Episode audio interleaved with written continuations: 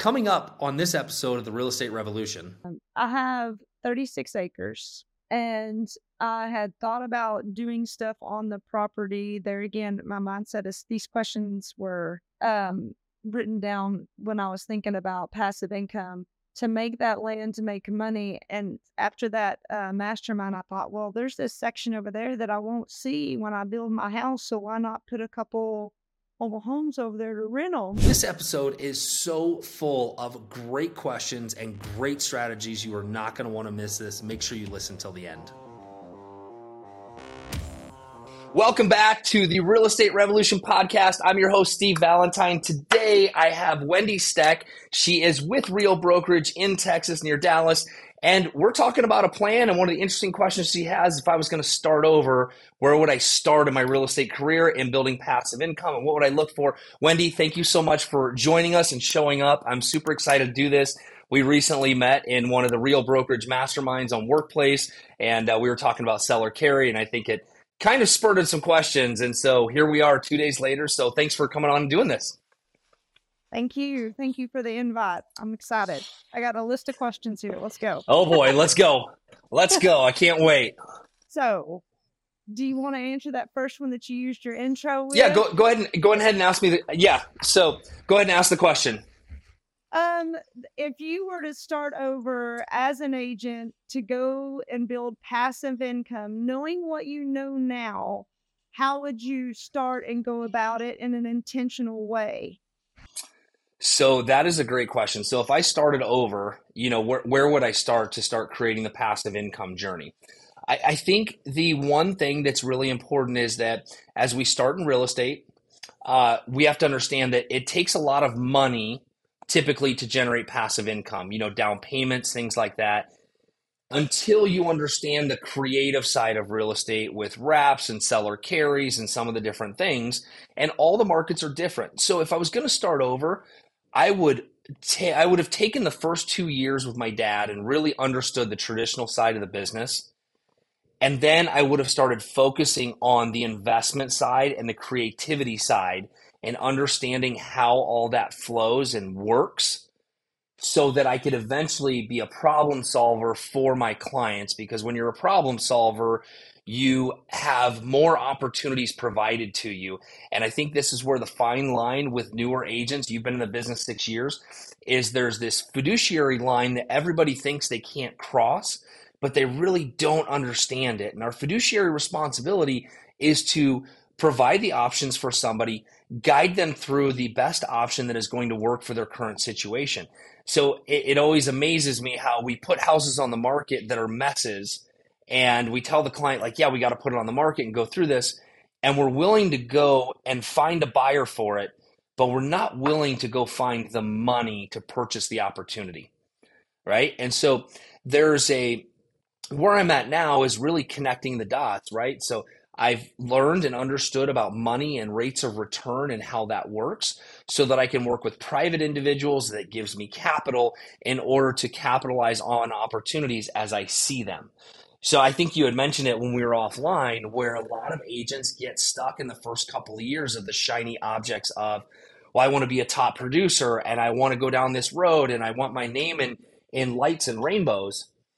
And the reality is, is that most agents in that position, I can guarantee you that they're, they they look really good on paper. Their transaction count is really high, but their net worth is very low. And because they're not investing in what they know. Does that make sense? No, it makes total sense. And that's what I was saying offline is that, you know, I, I became became a real estate agent with the intention of learning what I could learn and doing things to build the income passively for me and my family. And then I just got caught up. You know, I hit yeah. those benchmarks. I did, but I wasn't the agent that went out and bought a new house and a new car every two years and did this and spent right. it. Like I, I literally saved a lot of it outside of vacations. So I had in the back of my mind, my goal was still there. And now I'm ready to take action to make more happen, which is why we're doing this right now. I'm just, I'm excited about it. So, um, but, and so when you were just answering that question, it made me think, I mean, I see opportunities in the past that I could have been created because creative and solving the problem for them in the best way for them, and still benefited passive income for me in the long run. But they would yeah. have loved the idea, but it wasn't in my head yet. Like, right there again, fiduciary duty. And I love yeah. the, I don't know if it was on that mastermind the other day or whether it was a YouTube video or what, but I love the idea of being become known as a problem solver, a creative problem solver for people, which leads me to my next question. So well, I, before you before you ask that next question, one thing that I think is really important um, as you're starting out in real estate is to think about a goal, right? So we we get tripped up in the initial goals in real estate as we become agents, which is what are your transaction goals and what is what is your commission income goals and those types of things. But rarely have you heard somebody ask, hey, in real estate, what is your passive income goal and what is your net worth goal? And how do you want to increase that every year? And I think those are two goals that need to be added to your list no matter where you're at in the business. Like those are very, very important goals to consider and think about. No, and I agree. And and outside of Real Broker, because I just joined them in October or November of twenty-two. So I'm pretty new. Um, Welcome. Yeah. And I actually caught a snippet of you in San Antonio at the conference. I didn't oh, okay. make your whole thing. Um, I wasn't even an agent then. I joined after that. Got it. Got it. Got um, it. But, you know, the one part about my question that I, because I quit reading it and started looking at you because I knew, like, I know I have some passive income and it's growing a little more with Real Broker from that aspect of it. Mm-hmm. Um, but for the first two years, I want my passive income to be ten thousand dollars a month. Okay. Passively. That's what I want. Okay. And I wanted, I want to double it the next two years. Like, you understand? Like, I know, like, I've been looking at my numbers. That's not what I need to be financially independent. And then I'm doing real estate more freely, more fun, more easy going, not like I have to hit this number and I have to hit this, you know, every year. And I, no, right. no, no, no, no, no. Um, okay. So with, With uh, with being, you're known, you've got a reputation. Pump, people come to you because they know you're a problem solver, right? Mm-hmm. Okay, so if you didn't have that, because I'm not known as that. I'm known sure. as a realtor, a mom. I'm the, the kid's second mom, you know, all over town. Like, I'm right. known for right. me. Um, until I'm known for that, what other creative ways could you would you seek out to find different properties? Well, if you didn't know, I've released my first book and published. It is available on Amazon, Limitless Real Estate Strategies. I wrote this for anybody in the real estate business. I don't care if you're a real estate agent, lender, wholesaler, investor. This will help you change and break some myths that you think are out there. It will also change your life, change your legacy, and ultimately help you build wealth while creating win-win strategies. So pick it up on Amazon today. Well, there it goes back to some of the things that you had mentioned before, which is you had stopped doing some lead generation thing. And when we first start into the business, lead generation is important unless you've got a big sphere of, of influence, right? Um, but let's just say we're not buying lead gen and you're talking about where you're involved in school and where you're involved with your kids and, and anything else that you're involved in. Do we, are you selling yourself as a realtor, which we all know when you do that, right? People tend to run because they know twelve people that do it, right? But can you start to have the conversations of, well, I'm, I'm, I'm a problem solver. Well, does that open the conversation? What do you mean you're a problem solver? Well, real estate has many variables, and I like to show people all the variables and all the possibilities with their home when they're considering selling or buying. So for instance, you know, with my first time home buyers, they are always first-time investors, and I change their mindset to understand that, hey, when you want to retire, how much passive income do you want to have? You're twenty-five now. At age fifty-five, do you want to have four, five, six thousand dollars a month in passive income? This is how we're going to get there, right? So I show the clients, and we look at houses from an investment standpoint rather than an emotional standpoint of, hey, this is what this would rent for. Once you keep it for a year, and then we're going to refinance it and we're going to move on, and we create a strategy around it, right? So we're moving them through those things. Now, you asked about opportunities of where to find those properties. Well, to be honest with you, it it it's twofold. Your real estate agent, So if people, if other agents don't know that you can buy properties and you can solve the problem, they're not going to bring you their problems, right? So you have to be prepared for opportunity, which means it's going to take capital or hard money relationships or something of that nature to where you do have the capital to solve the problem. Okay, so that is one thing.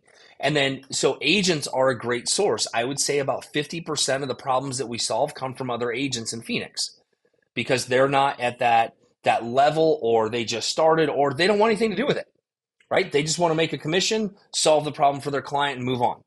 And, you know, for you as well, that serves dual purpose. So if you're creating relationships with agents, it serves dual purpose, right? Can you help them solve the problem? And does it lead down the road of potentially them coming to work with you at Real, right? Which is another passive income source down the road of, um, you know, the, the payouts for it. So we want to look at those two things.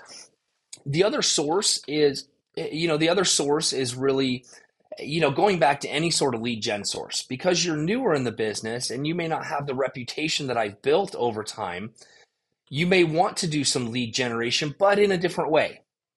Right? So it's, you know, using the term strategy and talking to people, or maybe doing some farming. You know, if you sent out mailers to a neighborhood and said, have you thought about keeping your home as a rental and buying a new one? That's different than a, I just sold a house in your neighborhood postcard, right? So how do you capture some of those and market from the standpoint of where you really are trying to solve the problem and help that person potentially build their wealth?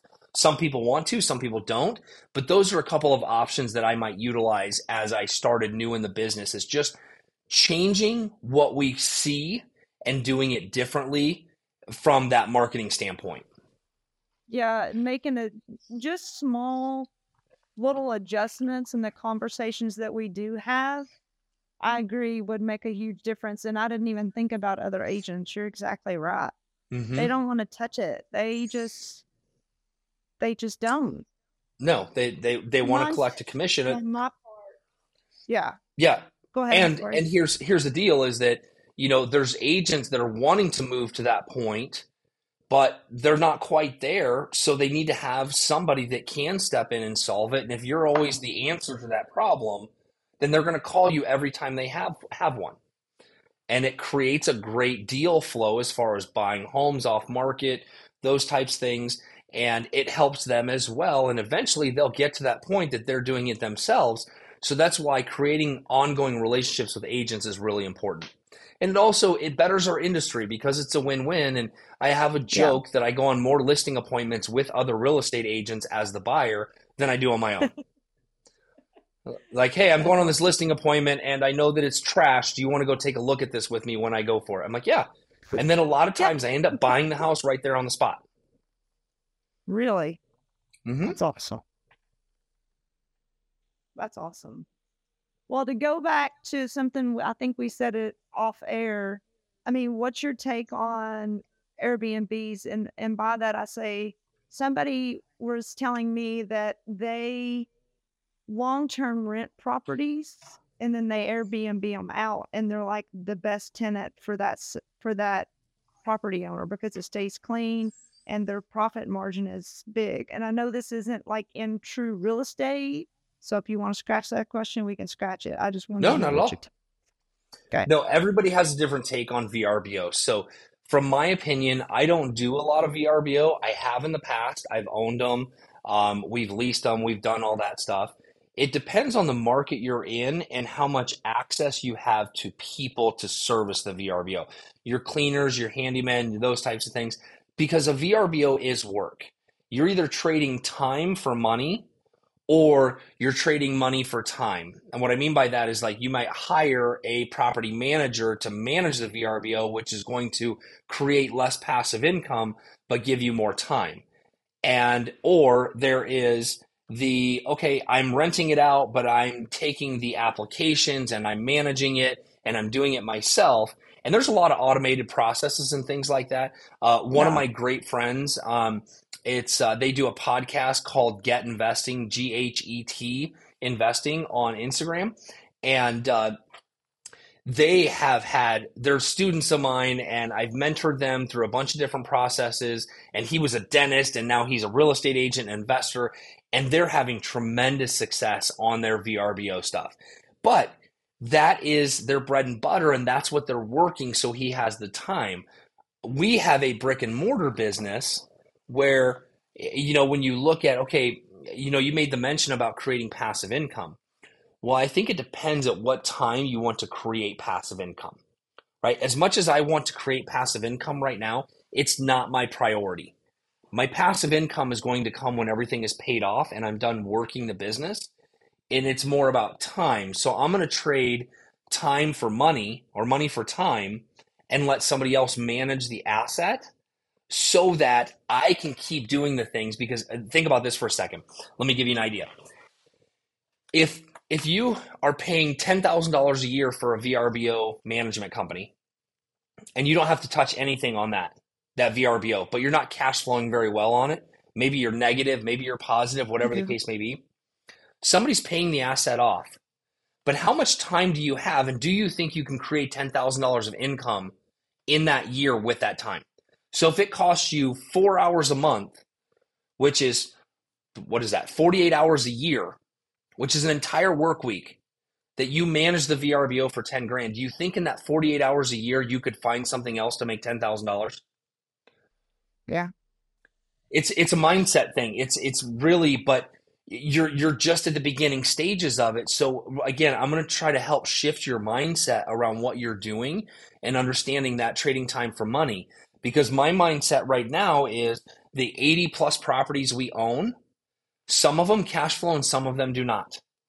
And I, it's not a priority to me right now.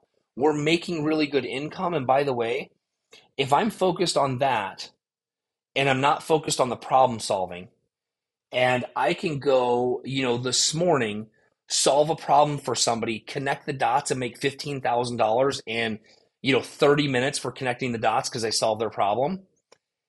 Is my time better served in that arena than it is managing a V R B O? Oh, absolutely. Right? So if you're that. spending more time, if you're spending more time finding a house to flip or a creative financing deal versus managing an asset, even though you're making less cash flow on it, you got to equate the, the time that you're spending on something that makes more money and let somebody else help you get that asset paid off and free and clear, because that's where the passive income starts. Right. So it's, ba- it's basically a mind shift, a shift of focusing on net worth versus monthly yes, cash. one hundred percent. All right. Um, so hypothetically, because this is something um, I have thirty-six acres. And I had thought about doing stuff on the property. There again, my mindset is these questions were um, written down when I was thinking about passive income mm-hmm. to make that land, to make money. And after that uh, mastermind, I thought, well, there's this section over there that I won't see when I build my house. So why not put a couple mobile homes over there to rent them? And okay. I, like, I, you know, all these different things, but in East Texas, raw land is expensive, like where I'm at. Um, mm-hmm. Of course, my land is paid for free and clear. So, but if I wanted to buy that same property right now, it'd be a half a million dollars or more. Okay, so so let's let's go down this rabbit hole, because this is where it's going to get really fun. Are you ready? Okay. Yeah. So you own a parcel that's thirty-six acres, and do you have a home on it right now? No, just my cows. I raise cattle too. Just your cows. I love it. I love it. Um, okay, so we have thirty-six acres that you pay taxes on for the cows to eat. Yeah. So is that, so tell me about the thirty-six acres. Is it splittable? No, it is. Um, and it's ag exempt, so I pay three hundred dollars a year in taxes, and the farm gives me a great tax deduction. It's been amazing okay. during my real estate career where I was making a lot of money. Now, what'd you pay for that? Huh? What'd you pay for the land, and how long ago? Um, I don't know. It was a long time ago, probably fifteen years ago. I'd have to go okay. back and look. It was okay. a long time. I have the mineral rights too, which is crazy. I didn't even know Amazing. I had them until oil people started like sending me like stuff to sign in the mail. I was like, no, I'm good. Okay. No, you can't put anything on here. Okay. So okay. It's got a lot of potential. It's got a spring on the back. It's got a tank in the front. It's only got about three acres of woods, so it's perfect for the cows. But I wanted to build a house on it. But there's so many other ways that that land could make, could turn a profit for me. And I just want to do it. And if I don't build on it, it's got to make enough money to want to keep property somewhere else I can build right. on. So tell me about location of the land. Like, are there people in that area that are renting, looking for places to live, looking for places to purchase? Um, all the above. Um, it is okay. in between the community I live in and then the northern community. It's um, there's subdivisions being built in the neighboring town. They're just really small. Rental properties are hard to come by. Like okay. I could put a freaking R V on that land and probably rent it. Okay, so let's like, let's go down the rabbit. Like, let's go down. Find. Let's go down the rabbit hole. Okay, so you have thirty-six acres. If you're going to build a house, what section of that land, let's say you cut out. So I'm just going to give you my opinion of it, and, and you can kind of shift it however you want to. Is it is it minimum one acres, or is there a certain specification on specification on splitting it? Okay. thirty-six acres is a lot of freaking land, okay? So if you think about it, you could go in and go, okay, I'm going to take fifteen acres, and I'm going to create a mobile home subdivision. And I'm going to put manufactured homes on it, and I'm going to rent all these things out. Now, you're, you're talking about, like, yes, there's planning, and you probably need a partner to help you go down that road. But if you can only do so much yourself, how much faster can you do it with a partner? Which is like, okay, if I took five acres and I could figure out how to place manufactured homes and create my own manufactured home or mobile home community, what does that look like in the long term, right? Because you don't have to split the lots. You just have to place the homes, and you have to put utilities and all the other things to it, right? So you have a parcel that you say needs rentals, needs things. Well, you already own the land, okay? Well, I can tell you, which I'm imagining it's the same price out there, and you probably don't need as fancy, but you can probably buy single-wide manufactured homes probably in the seventy to eighty thousand dollar range. Yeah, okay? I was looking this morning. Okay, so I mean, I, I explained that I just bought my first one, and we're going to do more of them because the one that I bought was a double wide, and it's manufactured. It's beautiful. It's got a little white picket porch, and it looks like a house. And we paid one hundred and twenty-seven grand for it. We put it on an, uh, a small lot. I think my lot is like six thousand square feet, so nothing like yours, and that house, when we're all said and done, we're into it for two twenty, it's worth three ten, and it's rented for nineteen hundred dollars a month. Okay? So we start looking and dreaming of, there's nothing outside my limits, but if I could put twenty manufactured homes on my land and create, subdivide it out, as far as cutting off the land and saying, how much land do I need to do this? Creating your own little miniature R V park. Maybe it's ten homes with the room to expand. So we kind of look at future, right? So we're going to do it small, mm-hmm. and then we're going to expand. And what's it going to cost me to do this? And how do I finance it, right? So now we're getting really creative and really outside the box. So let's say all of a sudden, what do you think, what do you think a thousand square foot home that's a two bedroom or three bedroom, two bath would rent for out there right now? Um, probably a thousand dollars a month or so. Okay. Like, let's just say a thousand bucks. More than that, my little two-bedroom, one-bath that I had that I sold that I told you on the mastermind, I rented it for eight fifty a month, and it was a little bitty frame house. Okay. And this, I'm not really in the rental market, so okay, I just know well, people come to me all the time asking for okay, them. So you want to be? You don't need to go be a property manager or a landlord. I mean, I know that you own some stuff, but you do need to experience and learn the rental market out there, because this is going to be important to your success. Because if you're telling me supply and demand is an issue for rentals, then you know you need to go create the supply, right? If there's a demand and people can't find rentals, that means you're getting higher rents and there's demand for it. So now you can start looking at it and going, okay, if I finance one manufactured home for seventy grand, your thirty year mortgage is four hundred nineteen dollars a month. Okay. If it rents for eight fifty, expenses, land, whatever, all those things, right? Because you're going to have some infrastructure costs, some other things. Yeah. Let's say you're cash flowing two hundred dollars a month. You said at the beginning of the call, I want to create ten thousand dollars a month in passive income. Well, guess what?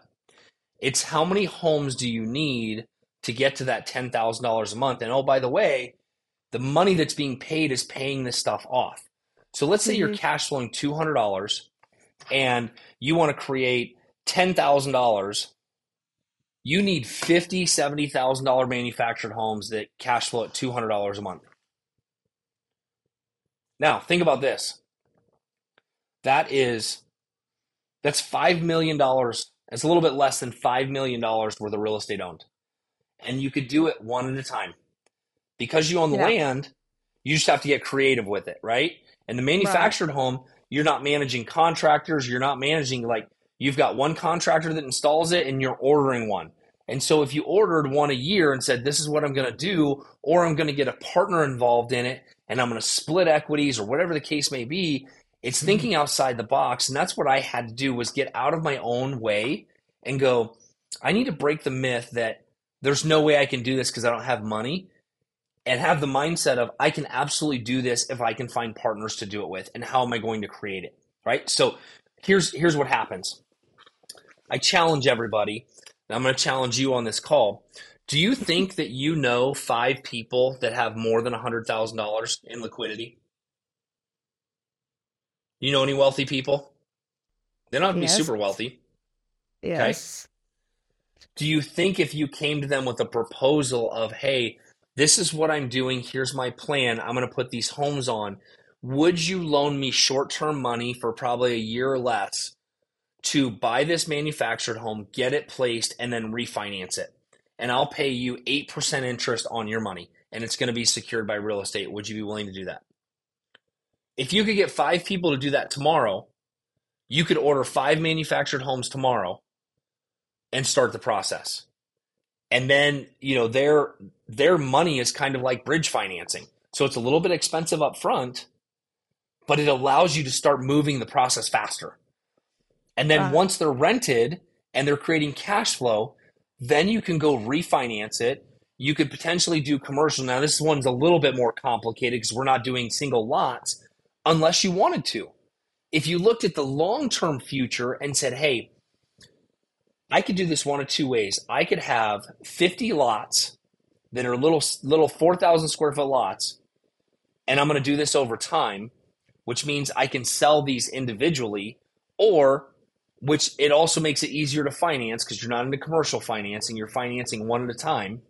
Mm-hmm. So every time you place one and get it rented, you can turn around and go to a regular bank or do a debt service ratio coverage loan where they're like, oh, it cash flows, it's worth X amount. We will loan you the money with almost nothing down because you're technically refinancing it. And you could do that over and over again and, and mm-hmm. figure out how to cut that up. Well, let me ask you this. What, because I have an opportunity um, presented to me. I have a past client whose mm-hmm. wife passed away about a year and a half after I sold them multiple properties in East Texas. And his dad passed away a couple months ago. Um, so he's, uh, he had already moved last year. So he's wanting me to, he just doesn't want any more property in East Texas. One of those properties is there again, a thirty-six acre tract that he bought three years ago. And it's in a better location for this. And it has highway frontage and county road frontage on, you know, so two sides are road front. And I was thinking, well, if I can get him to sell it, because he doesn't want to go through the process. Like he's already said, somebody wants to buy it. And then I told him I would owner finance it. Wendy, I don't want to go through this. I said, well, don't do that just yet. Let's you and I talk. This was last week. And okay. so um, I thought about on the one end of it can be storage buildings. And on this over here can be, you know, this and this over here. Can, and so that thirty-six acre tract could make a crap ton of money, but then I've got to buy the land, you know. Okay. And so how much is how much do you, what What's the value of the land? Um, I've been running comps on it. It's probably running about fourteen, probably twelve, fourteen thousand an acre. Okay. So hold on just a second. I haven't fully put him a C M A together because he keeps so changing about, his. It's about four hundred thousand, between four and yeah. four fifty for the thirty-six acres. Okay. But remember, this... I know what he paid for it, and he doesn't really. I mean, he wants to make money on everything because he's a businessman, obviously, and he's sure. bought property and sold property. Um, but he would probably like work with me on this and owner finance it. And okay. he would probably actually do it in sections for me. Like I could buy a section of it at a time. And I don't okay. know if that would be beneficial or not. I'm trying to come up with a proposal to go to him with, because he bought okay. this property to put storage okay. building on it. Okay. So let's cut this one up for a second, mm-hmm. because this is, this is where as a real estate agent being prepared for opportunity and going, oh, yay, this is a listing. And I'm looking at it going, this is opportunity. I'm not going to make any money right now, but I'm going to build the shit out of my wealth, right? And there's opportunity here. There's opportunity for creative financing. There's opportunity for partnership. There's opportunity all over the place with it, right? Mm-hmm. And you sold him the land. It doesn't matter what he paid for it. But what does matter is, hey, Mister Seller, here's the two questions. Do you want to sell this outright? Because you're going to have to pay capital gains tax on it. So what did he pay for it? Uh, eighty-five hundred an acre. Okay. So let's say, let's say he's going to make two hundred grand. Okay. This is where it's really important to understand taxes and money, right? Because if we understand this, then we can guide our clients better when it comes to these sales, because right now he's owned it. It's been investment property. He has one of two choices. He can sell it for cash, which he's going to pay a twenty percent long-term cap gains tax on it. Right? So if he makes two hundred grand, he's going to pay forty thousand dollars in taxes. He could ten thirty-one exchange it, but it sounds like he's kind of out. He just wants to liquidate, right? He can also turn the money into a bank, or the land into a bank. And what I mean by that is, like, let's say it's worth four hundred fifty. You're like, hey, you know what? I'll give you four hundred fifty for it minus cost of sale, which is this is what it would cost you to sell the, the land. So let's say it's twenty-five grand. And so I'll give you four hundred thousand dollars for it, and I'm going to show you how to create income, because you're going to sell or finance it at six percent. And so now you're like, okay, I just paid four hundred thousand dollars at six percent interest only. Is about two thousand dollars a month in payment for you, but it's income for him. And when somebody, so listen up, when somebody finances one hundred percent or ninety percent of the, the investment, they're not subject to paying either capital gains tax until they collect more than twenty percent of the principal. You just had an aha moment. I saw it. No, I, I didn't know that. Yeah. So he technically could kick his tax liability down the road for a decade if he wanted to. So you could collect, he could collect interest only payments on that, which means every year he's making twenty-four grand in interest, which is passive income. It's taxed differently than ordinary income.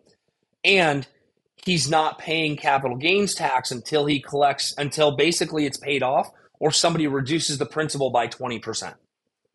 So if he just wants to get rid of it and collect income, he's basically turning that land into a bank. And yeah. you know, if if somebody fails on it, he gets the land back. But if you have plans for it and you can do seller financing, now you've secured something. Say so that's that's phase one. Phase two is, okay, what is the possibility with this land? Which this is where it costs you a little bit of money.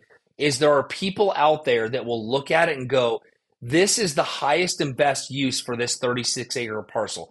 We can chop off the highway frontage and make it this. We can go into the back back part of the lot and do this with it. This is the highest and best use of this land.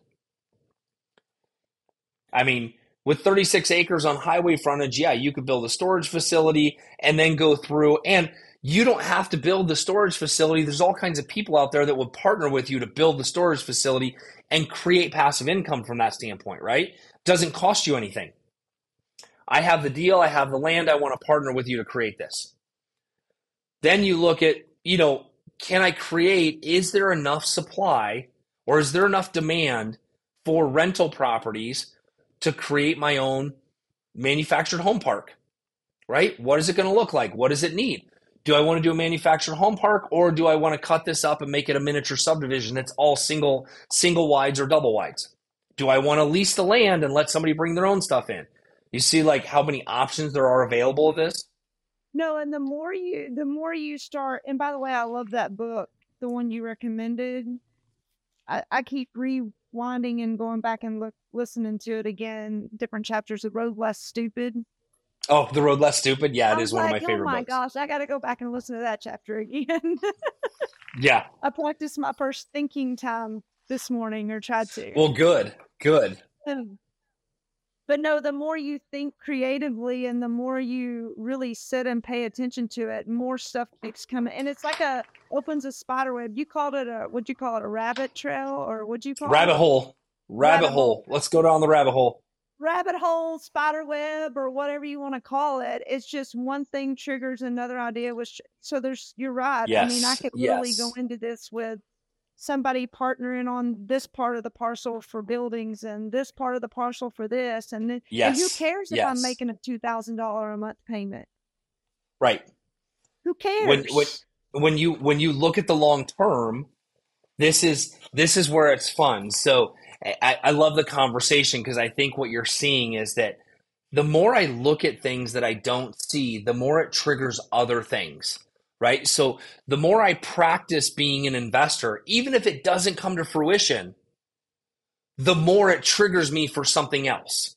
And it's yeah. like, it's crazy when I tell people, like, if your mindset is about being prepared for opportunity, you might be showing homes to a client and a home will trigger something on the investment side. You might be doing comps for a client and go, oh, what is that? Like, there's an opportunity there. You're not just looking at comps anymore. You're always looking at the mindset of, like, there's opportunity everywhere. Um, I remember um, actually Keisha Encina, which I was talking about earlier. I showed the house down the street to a client that morning as an owner-occupant. And as I did the comps, there's a model match that wasn't renovated down the street. The house I showed was seven hundred thousand dollars, and it had multiple offers at the time. The house down the street was a model match at four hundred thousand dollars. So I called my assistant. I'm like, write an offer on this four hundred thousand dollars house. We're buying it because there's freaking opportunity here. Let's go. Right? Yeah. So in that day, I never sold the other client a seven hundred thousand dollars house. We made an offer on it, but we did buy that four hundred thousand dollars house, and it was a great investment and opportunity. And I ended up selling it to a different investor. But that's what happens when you start seeing, like, God, yeah. there's opportunity everywhere if I would just learn to look at it differently. And it's all about a mind shift, a mindset shift, and paying attention. That's all. Um, yep. That same client has a lake house that he wants me to list too. And it's a one and a half acre lot on a lake, a great house. And I'm like, I don't see a whole lot of opportunity there yet, but before we list it, I'm thinking on it. Okay, so let's talk about that one. This this is where we get into strategies, right? What does this client want to do? He's like, you know what? I don't want to own this stuff anymore. I'm not using it. It's costing me money, but I want to make money. So my first question to them always is, hey, if you sell this for cash, what are you doing with your money? Where are you going to put it? Is it going to the stock market? Is it going into money market account? What are you doing with your money?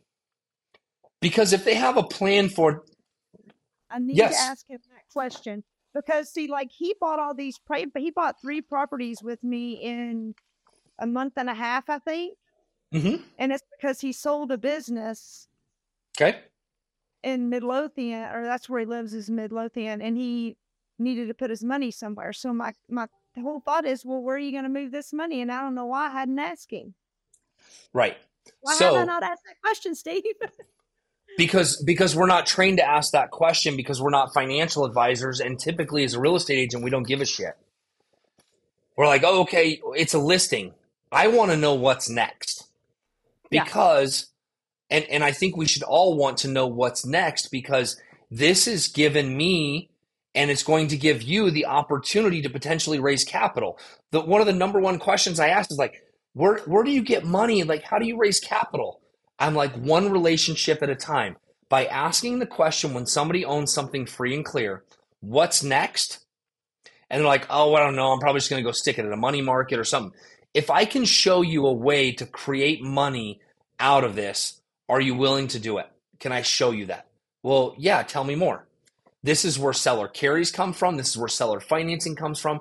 And if they do sell it and they don't want to seller carry, let's just say the lake house they want to put on the market. They're like, no, we don't want to seller finance. Cool. What are you doing with the money? Well, we're not really sure. Well, would you be willing to invest it with me? Because let's say, I'm going to give you a great example.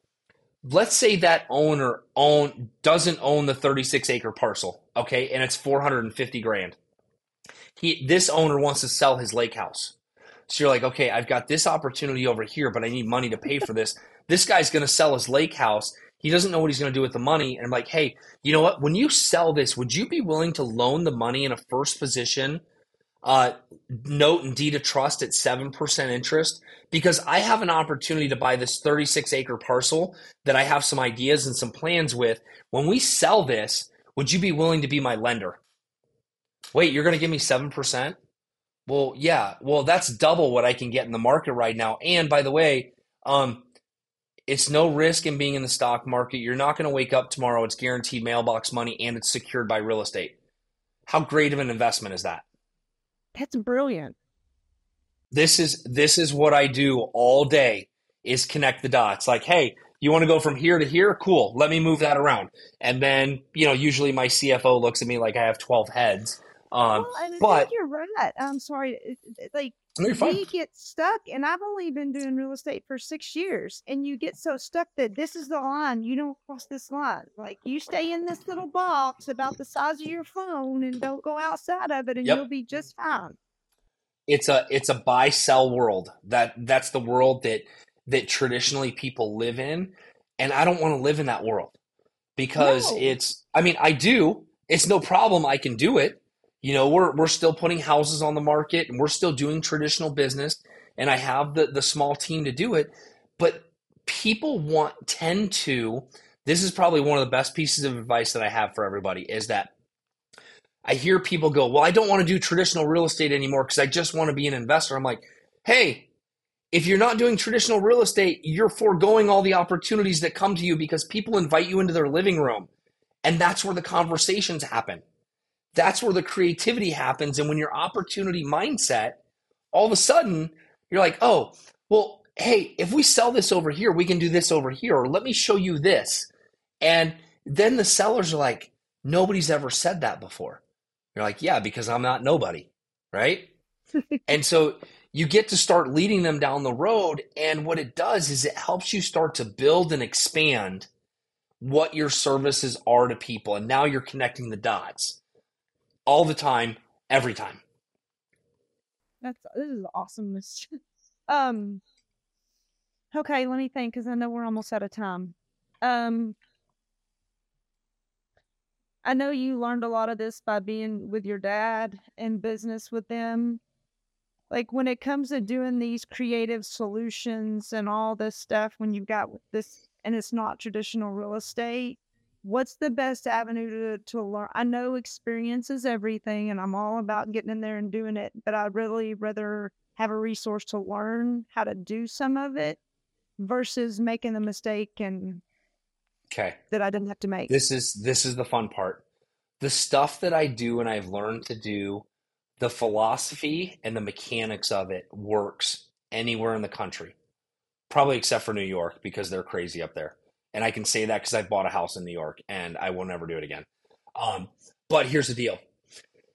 If you came to me with these things, and let's say, let's say the lake house, he wants to sell it, and we've had these conversations, would you be willing, this is this is where I work with agents on the partnership side, of, hey, no matter what happens with this deal, I'm going to pay a referral fee for the coaching on it. So then I get involved and go, hey, here's the conversation. I'm going to be on the phone with you with the seller having the conversation so you can hear it. And I'm involved in the background and the mechanics of it. Then if we're talking about the seller carry over here, same thing, right? So it's it, what we do is we kind of work through, and you're like, hey, I've got a deal that I need to work through. Will you work through it with me? And here's the percentage you get on that deal. So it's kind of like paying for coaching when there is a deal. The only difference is that it's live coaching and it's scenario coaching, and it's not just theory, right? I can teach, I can tell, tell you all day long and sit on a Zoom call the theories that I've used, but until you see it in action, it's hard to comprehend. Because yeah. I I did group coaching for a while, and it was great. But what I realized is that until they're knee deep into it, it's just kind of like, oh God, what is happening here? Like, what did he just do? I can't follow. You follow better by learning. So it's it's being willing to give up a certain portion of potentially commission or whatnot for that investment into how to do it, because eventually you're not going to need me, right? You might you might want me to be involved as a partnership or something of that nature, but that's that's how we can work together on that stuff. So if you're like, hey, this seller has this land and this lake house, I would like to do a call with the seller and yourself. And so the way you say that is like, hey, uh, Mister Seller, um, I have a partner who is a real estate strategist, and I would like to do a call with him to discuss all of our options before we execute on something. Are you cool with that? Then we get to ask the questions. We get to go through it. We do it on a Zoom call, and everything unfolds right in front of you. And it's us working together. And it's really a beautiful thing at the end of the day, because it's not making you look different. Because yes, I'm a real estate agent, but I'm a strategist, right? So it's like, hey, I want to do something for you, Mister Seller, because there's some great things here, and I want to discuss the options. So do you mind doing a call with my partner? And then we're going to go through it. We're going to walk through it until he has an idea of, uh, I think I want to sell this one. I want to sell or carry this one. And so you're not learning by the Braille method, and you're not maybe leading them down the wrong path, but we actually have that call together. And then we find the solution, we solve the problem together, and everybody wins at the end of the day. I love that idea. I love that idea. He's a great guy, too. He's a, it I've sounds got, like it. I've got commercial buildings of his listed right now. Do you? And I okay. One call. Yeah, so, you know, this this is a guy that potentially could be your bank. If you and have the right conversation with him. Me on like what I did on the land, because he won't be able to contain himself. Right. And and that's that's what's awesome about it. It's like those people that have been successful love to teach and share with other people. It's one of the reasons I love having these conversations, because I'm like, God, I I want you to do the thing. I want you to create that ten thousand dollars or twenty thousand dollars a month in passive income. I want you to be that problem solver in the market, right? And if you'll trust the guidance that I have and realize like, hey, this is going to be an investment and I'm okay with it, if I can get from point A to point B. And the crazier thing is what happens when we're willing to trust and let go is the bigger things that actually come from it, right? I was talking, I just had a conversation this morning with, uh, I'm involved in a, in, in Chris Harder's mastermind, and I've been in it for seven years.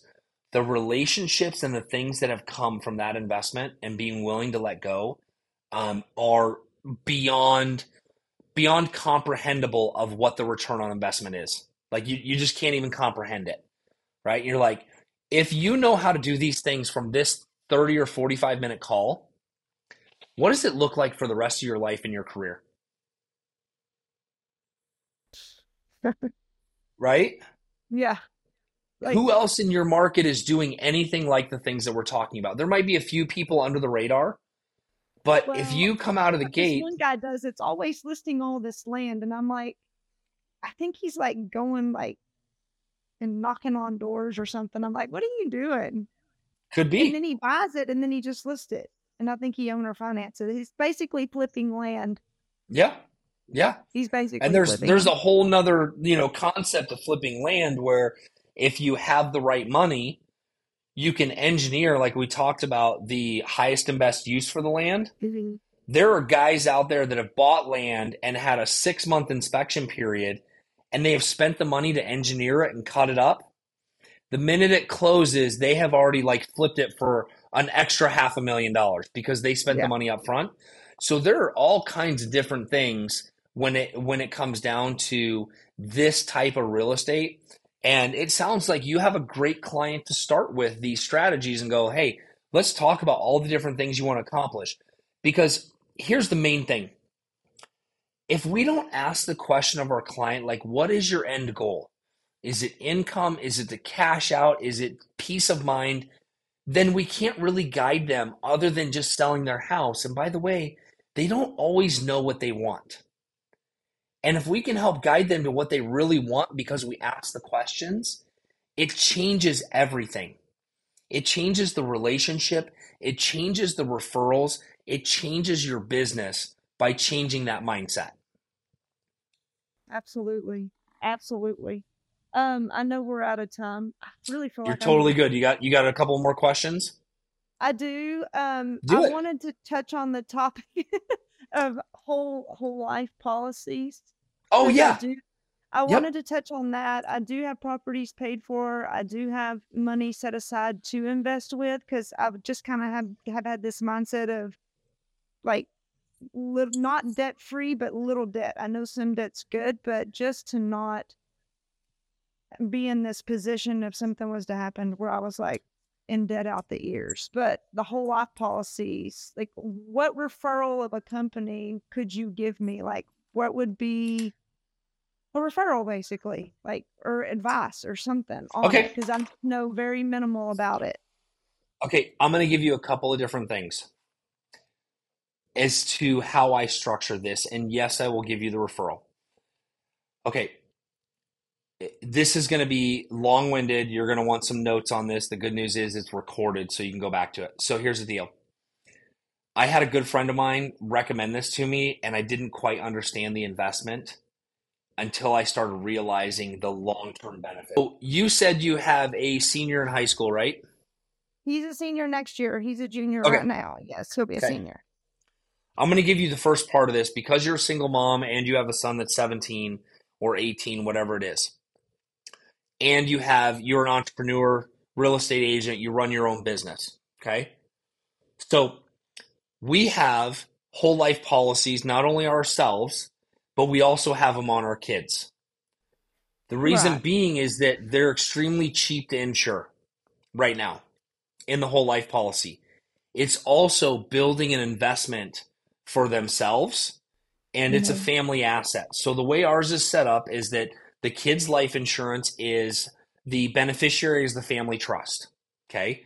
And by the way, let me do the disclaimer thing. I'm not a C P A or a financial advisor or any of that other stuff. You want to research all this stuff. This is just what we have done. So the boys will forever have life insurance, forever. I have I have a friend of mine that cannot get life insurance at age twenty-seven because she had heart complications early on, and think about it, if her parents had insured her through this and just kept that investment going, realizing mm-hmm. that it's a family asset, right? That's yeah. that's one piece. It's also something for my boys, which I've showed them, hey, we have these life insurance policies. If you decide to start a business or you want to do something, you can borrow against it. Okay, so you can pull money out of the insurance policy to start a business. You need to pay it back, okay? Mm-hmm. Because it's it's just an ongoing investment. Now, Wendy and I have multiple life insurance buckets, and that's what I call them, as buckets. So I'm going to give you the greatest example. Um, two years ago, we had to write a six-figure check to I R S. And before I wrote that six-figure check, I called my insurance guy, and I'm like, explain how the whole life insurance policy works, because I've just kind of gotten it. And we did something called front-loading a policy, where we put six figures into this policy. It created a massive life insurance policy, and I could pull out somewhere around ninety percent of the money I just put in as a loan, mm-hmm. like within ten days of starting the policy. So we put the money in there. We pulled it back out. We sent the check to I R S. Then the money that we save every month for taxes pays that loan back in that policy. So when it's paid back, at the end of the year, when taxes are due, we draw again. We pay I R S, we put our money back in this tax savings account, which is a life insurance policy, and it continues to grow. because it's also an after-tax growth. So there's no tax inside that growth. And there's a guaranteed minimum, maximum growth inside that policy. And it works phenomenal. So what we've done is we've set up ten buckets. This is where we keep all of our reserves because it's still liquid. I can go get that money, but it's not sitting in the bank, and it's getting a guaranteed rate of return inside the policy. It also creates a substantial death benefit. So it serves as multiple vehicles for your investment and your opportunity. It also is a great vehicle for your children if you want something to where, hey, I not only want to insure them and give this to them, but I want to make sure that it's an investment vehicle for our family. And so, and you can start like all kinds of different things. Like I think the boys policy that we do right now, I think created like a half million dollar insurance policy. And I think we pay four hundred dollars a month for it, but it's also growing and they can borrow against it. So I'm a huge fan of this, and it's Deval Financial is who we utilize for this. And they're very, very Um, knowledgeable in this, and I will connect you with them. This will also be in the show notes as well, uh, but I'll do a personal connection with J P, my financial advisor, on this stuff. But we have loved the policy. So we actually took, so this might be a strategy for you, maybe a little different with where interest rates are right now. And I understand that you don't like debt, but I'm going to challenge you on this. Let's talk about the properties you own free and clear. How many do you own, and what are they worth? Uh, probably close, probably close to a million. Well, that's phenomenal for a single mom. If you guys didn't hear that, Wendy's a single mom. She owns a million dollars worth of properties free and clear. Like, hats off to you. That's amazing. You've done really well. So now, while some of that creates cash flow and passive, are you growing as fast as you want to by having all that free and clear? No, nor am I doing it by having money sitting in a money market account. Like, that's dumb. No, no. But the money market account, I mean, you can shift over to a whole life insurance policy and still have it liquid. You also have the ability, let's just say, let's say that million dollars free and clear real estate, you could lend on it, or you could get loans on it. Let's say of a half a million dollars, fifty percent loan to value. Okay. And it's at six or seven percent right now. It's going to cut your cash flow in half, but could you go and expand your portfolio by having that half a million dollars? Does it prepare you for opportunity? Because right now, if I asked you, hey, if you had a deal in your market right now that you could buy for fifty cents on the dollar, it's a two hundred thousand dollars house that you can buy for one hundred thousand dollars. Can you buy that right now? Me? Yes. Well, don't be so modest about it. Well, you wanted me to be honest. I mean, I could. Wendy is the above average on this podcast, without a doubt. So she's done very, very well. I should be asking her questions, how she got there. But let me ask you a question, Wendy. If you think about like, hey, I've got a million dollars worth of free and clear property, and I have enough, I have one hundred thousand dollars, I could buy something right now. What if you had put all that capital to work over the last couple of years? What if you had bought, what if you leveraged those, that money, and you had bought ten homes, and you were leveraged to the hilt in two thousand eighteen before COVID? What would it look oh, like man, right now? I kicked myself in the tail. You have okay. no idea. Okay, but I just about hate my my decision. Or no, no, I have to love where I was because I yes. you don't know what you don't know. No regrets. Yep, no regrets. No regrets. You don't know what you don't know. But you I don't know, know what now, you don't know. Doggum it. Right. So now we look at this and go, "Hey, I love it that I have these things free and clear, but this is slowing my growth down. How do I do it safely, without a ton of risk? But how do I start to grow?" Well, you grow by leverage, right? And you're leveraging things that somebody else is still paying for. It's kind of like the, it's kind of like your son, right? Um, is he going to college? Yes. Okay. It's not. So he's going to, he's going to college. So if you're a single mom and you're like, oh, you know what? I'm putting money away in college for a five twenty-nine B plan. If you had taken the same amount of money in a five twenty-nine B plan over a twenty year period of time and bought a house when he was one, and where would it be at now? And you could refinance and pull the equity out and pay cash for college while the tenant is still paying for his college. That's what that looks like. Like, that's the power of it.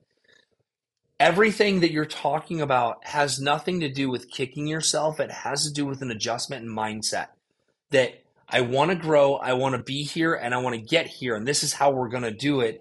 And a lot of times it happens with leverage. Now, some people are not a fan of it. If you look at the big gurus, right, if you go down the Dave Ramsey rabbit hole, it's, you know, you don't want to leverage anything. You want to own everything free and clear. And I go, that's great. But if I needed to own everything free and clear, I might own three properties, but instead I own eighty, right? And I get the tax, I get the tax benefits of owning eighty properties. I get the depreciation. And by the way, I have eighty people paying off my retirement right now. That that's, and I have eighty people that are living in a great house. They're not in jeopardy of being forced to move, and they're rental properties, right? So it's solving multiple multiple solutions or multiple problems for people. And that's where we want to get. And so, Wendy, you are you're so structured. We're going to have to go a little bit deeper on some other things. But I love this call, and I think that this, you know, this show is very encouraging for people to know all the things that are possible. And so if you're out there and you're like, Wendy, you're like, I, I just don't know, like, what should I be doing? And by the way, Wendy, like, we connected through Real Brokerage and that mastermind call. But if we hadn't, by the way, congratulations, because you took an hour out of your day to jump on a Zoom call and listen to me talk to myself, you know, for an hour. Where do you go for this type of advice? Where do you go for this strategy? I, I don't know. I, I just... I looked into some coaching on this. I don't know. It just seems like a rabbit hole there, you know, this particular coaching group. And I honestly feel like it was just a great timing thing for me to see you. There's so much wealth and knowledge. And I thank you so much for doing this. When he said, when you said on that mastermind, oh yeah, we can definitely connect. Just sign up on this Calendly link and we'll just do it live. I was like, okay, yes, I am not that out there in front of people, but I was on there before the end of the mastermind and signed were, up for the first time available because I want to know. Here's the awesome thing. You were the only one to do it. And really? By the way, yes, you were the only one to do it. By the way, I charge twenty-five hundred dollars an hour for strategy sessions, and this is the way I give it back to you free.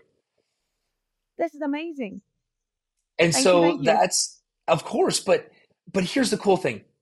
You ask these questions, you're personal, raw, and real. And here's the awesome thing. The amount of people you have helped open their eyes by asking these questions and realize like, oh, there's more to this. So I'm grateful that you were willing to jump on and share the journey and ask the questions. And offline, we're going to do some more stuff too. I've got some other things I want to get to you. There's going to be some other things in show notes. So thank you so much for jumping on this. We definitely are going to keep connected and keep moving Um, you know, on some strategies with some stuff. So thank you for being here. Is there is there any last questions that you want to ask? No, other than do you have just like in talking with me in this hour or whatever, how long it's been, if you had another book recommendation for me, like a book that comes to mind after this conversation for me to pick up and read, what would it be? Oh, um, I love Ed Milet's book called The Power of One More. That is one uh-huh. book that I've read, my kids are reading, and it's about doing one more. So one more phone call, one more appointment. Um, it's just, uh, it kind of goes into like when you think about the gym routine. If you did one more rep on your biceps every time you worked out three hundred sixty-five days a year, it'd be an extra three hundred sixty-five reps. Do you think that would make a difference, right? It also goes back to that one percent better every day. If you're getting one percent better every day, how does it improve what it is? So that, that is one of my great recommendations as well. Um, Perfect. So if I asked you a question, now my turn to ask. One, will you share, comment, like, and give me some raving reviews on Instagram? I would appreciate that. And same thing in Real Brokerage. Um, two, do you want to be part of my community? I would love to be part of your community. Okay. So it's new. And we're we're starting it up, and, and I'm really excited about it because of the value that we're going to give. So it's a huge investment of ninety-nine dollars a month, and we've got free group calls. My wife is going to join us. She's the general contractor. She's going to be doing some stuff, and we're going to add all kinds of value. So are you in? I'm in. Okay. Awesome. Thank you well, so much. Yes, this is awesome. Absolutely. Absolutely. Well, we've got, we're not done yet. Like, this was just the start. So we got more stuff to do, and it's going to be fantastic. And I will connect you with email on offline with a few referrals. And if you want to do a strategy call with that seller, let's make it happen. Perfect. Thank you, sir. Thanks, Wendy. That was an amazing episode with Wendy Steck in Texas. Uh, I hope that you guys got as much value out of that as I did and that Wendy did. Wendy and I are going to connect offline, but I do want to invite you to my community, the Limitless Circle. Uh, it is a great community where I'm adding value and serving you guys at a very high level for a very low investment, and I want you to join that. Keep following me here. If you love this episode, we'd love you to like, subscribe, whatever it is in there. Uh, give me some love, please. And share it. Share it on your Instagram stories. Make sure you tag me at Steve D Valentine on Instagram. I would love your support on that. And hey, I also want to let you know that come June thirteenth, uh, my book, Limitless Real Estate Strategies, is launching and being released. And I hope that you will read it and check it out. It is a deep dive into all the things that we have done over the years, the crazy stories from cows falling into the pool, how we got started, where we got started, and how we changed our outlook on real estate. So I am loving what we're doing. Thank you for being here. And I'm looking forward to connecting with you soon.